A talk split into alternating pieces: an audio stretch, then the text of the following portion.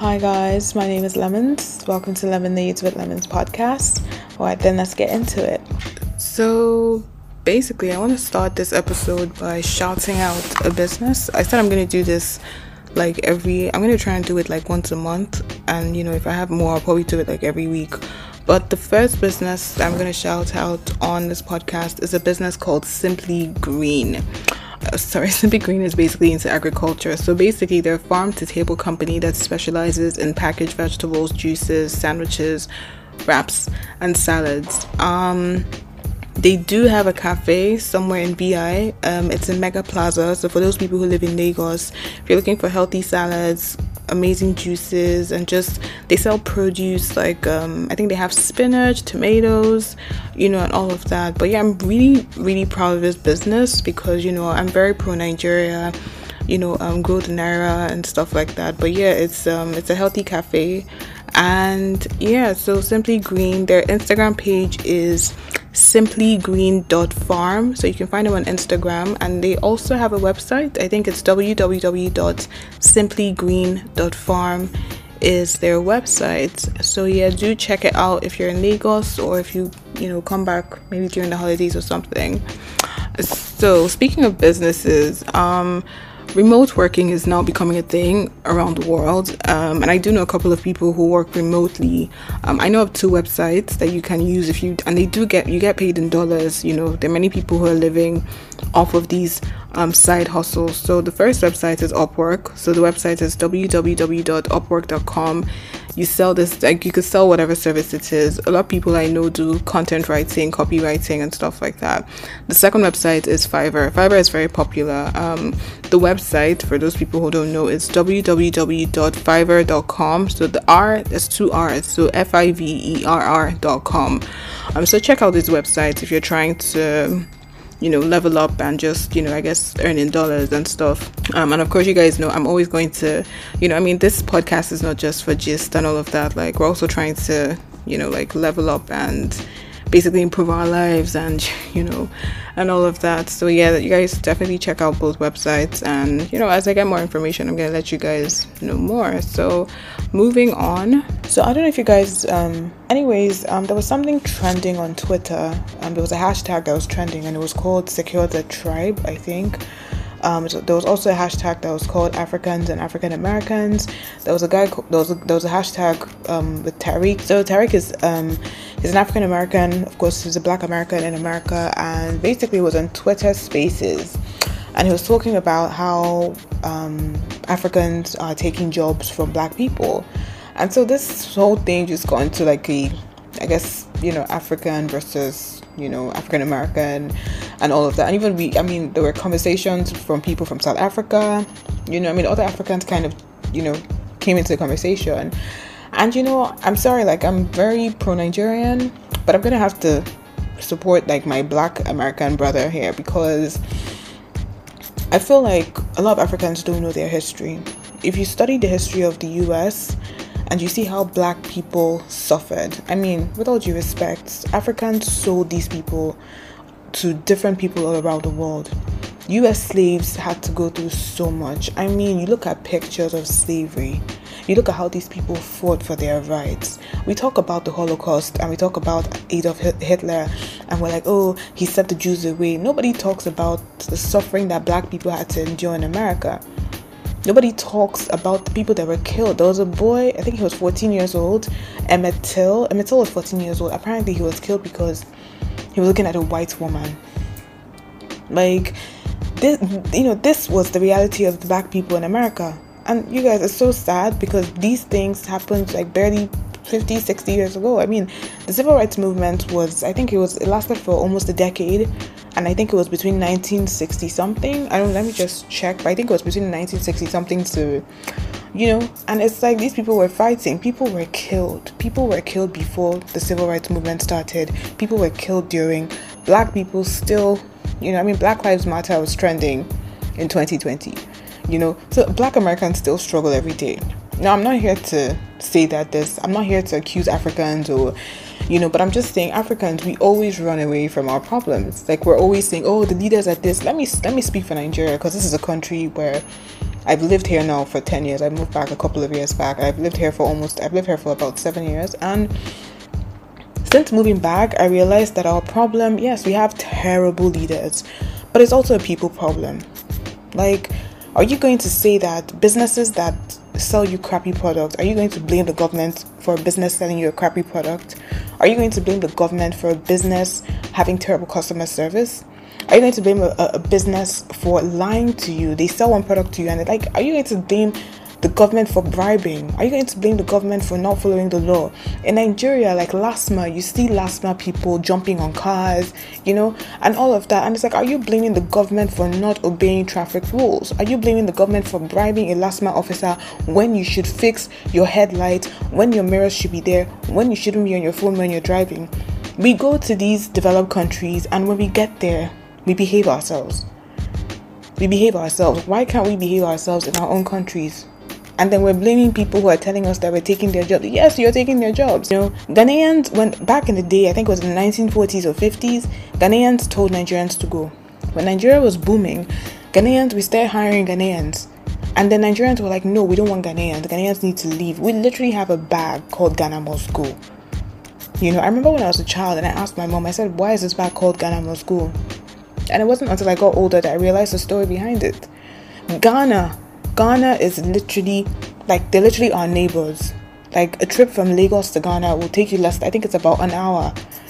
And we wanted Ghanaians to go, and they're going to America, and you're fighting with an African American, and you're telling him that he's a dropout, he's that.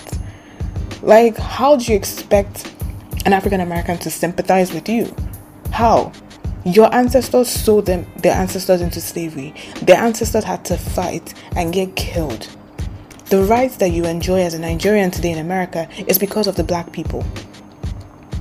If African Americans ran away from America just the way all Africans run away from African countries, oh, the government is bad, would you as a Nigerian have the opportunity that you have today, not just in America, even in the world? Let's be honest. African Americans are on a pedestal. Like when you think of black people in the world, like as much as we shit on them, as much as we say, oh, black people are ghetto, oh, they're so violent, with all due respect, like, if if you go to China and you have a Nigerian passport and a black man has an American passport, the Nigerian is going to stay somewhere. They, nobody gives a fuck about you. So as much as we shit on them, oh they're dropouts. No, these people, for me, African Americans signify courage. The courage that we as Africans don't have. Africans are such cowards. That's why we can sit down here, talk from morning till night. In Nigeria, we had an EndSARS movement. After a couple of days, the next thing that was trending was Japa. For those of you listening to this, if you don't know what Japa means, Japa means to leave.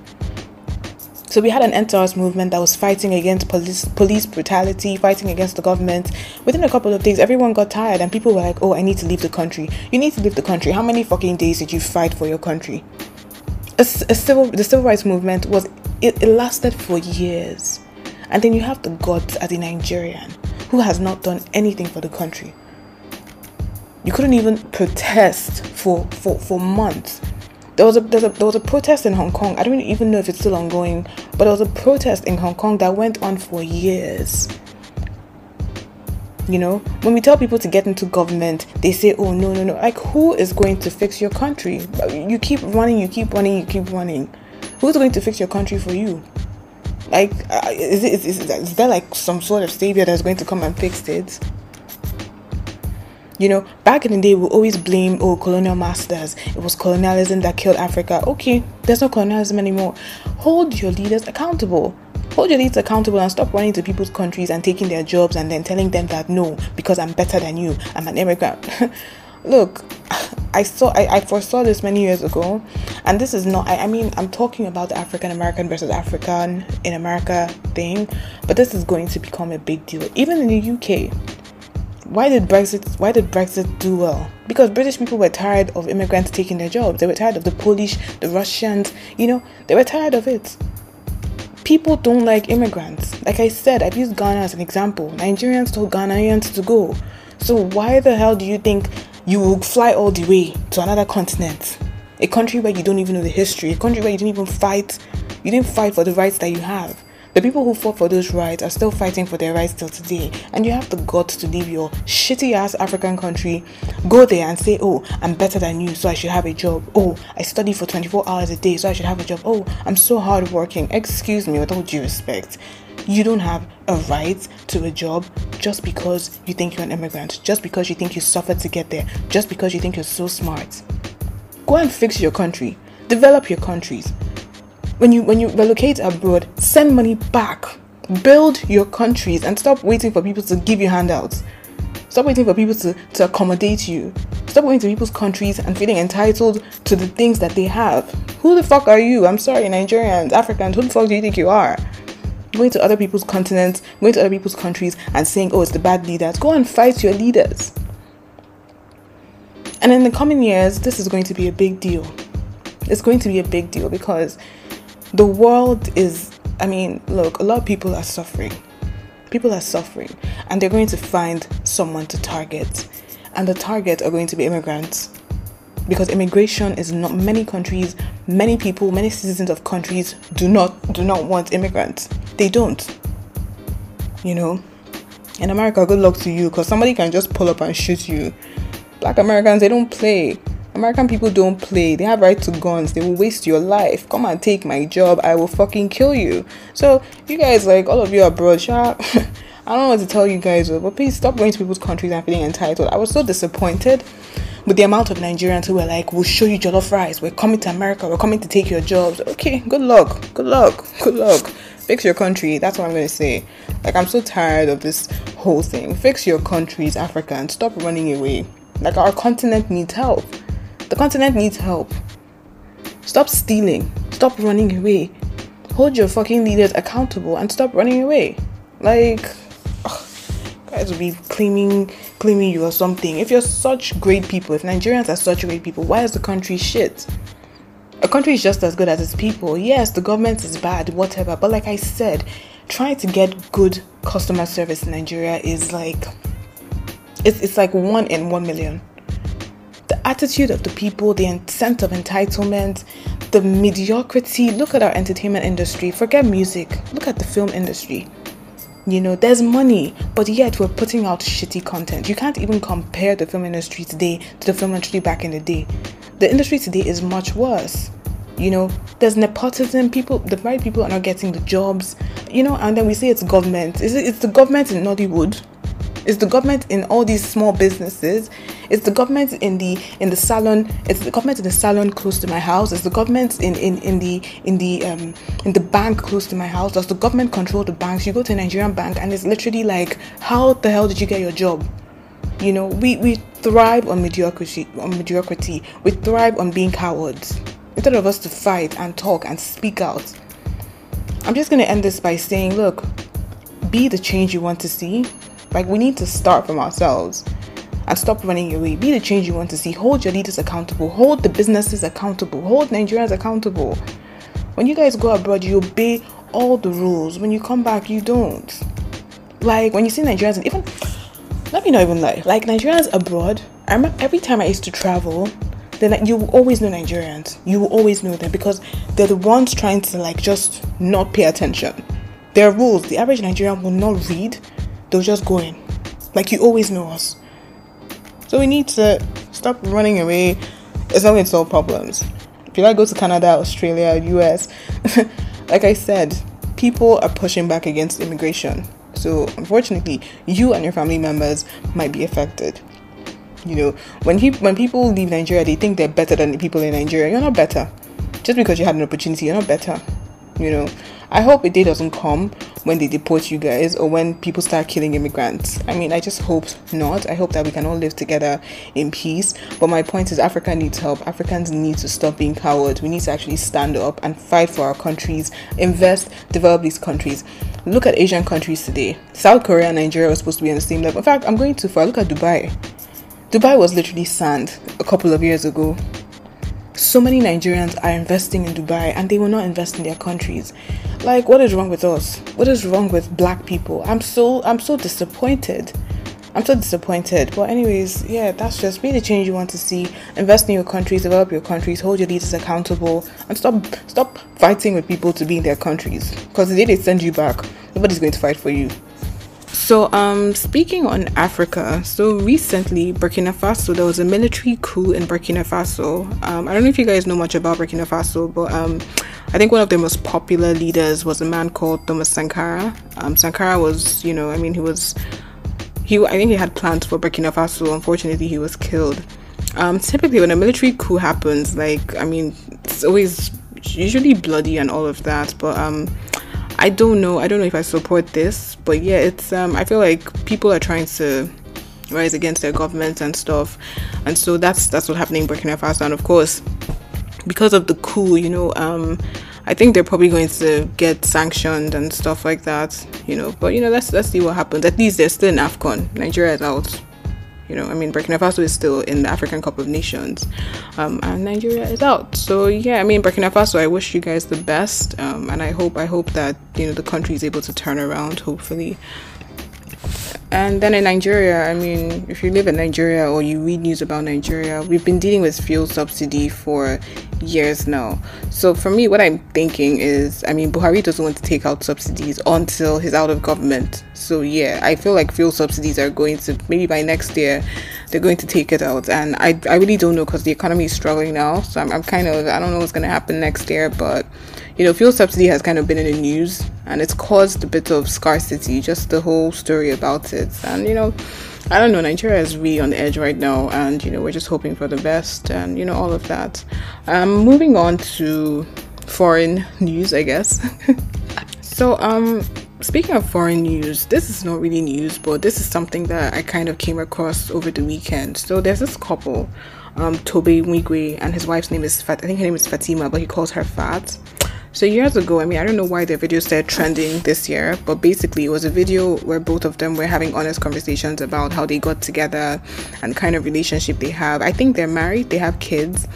And basically, like I watched the video. I think the video has like three parts or four parts. Um, and what I got from that video was a man who was was basically a woman who was madly in love with a man who was just not that into her. Like this guy kept talking over her, even in this video, trying to make her feel like, oh, I settled for you, you know, basically trying to like, I just feel like, like if you've been in a relationship where a man loves you and cares about you, you know, right? But I just, I don't think this guy loves this woman, but they're married, you know, and um, so yeah, the original video that made them kind of address, you know, so they released a music, uh, sorry, they released a song called "Undressing Criticism" to address their love story. So this was in, in response to the video. This the original video was made years ago, where they were having like a couple question and answer thing, and so they just responded with a video this year because that you know the the original video where they were doing a couples question and answer session trended, I think I think it trended last year,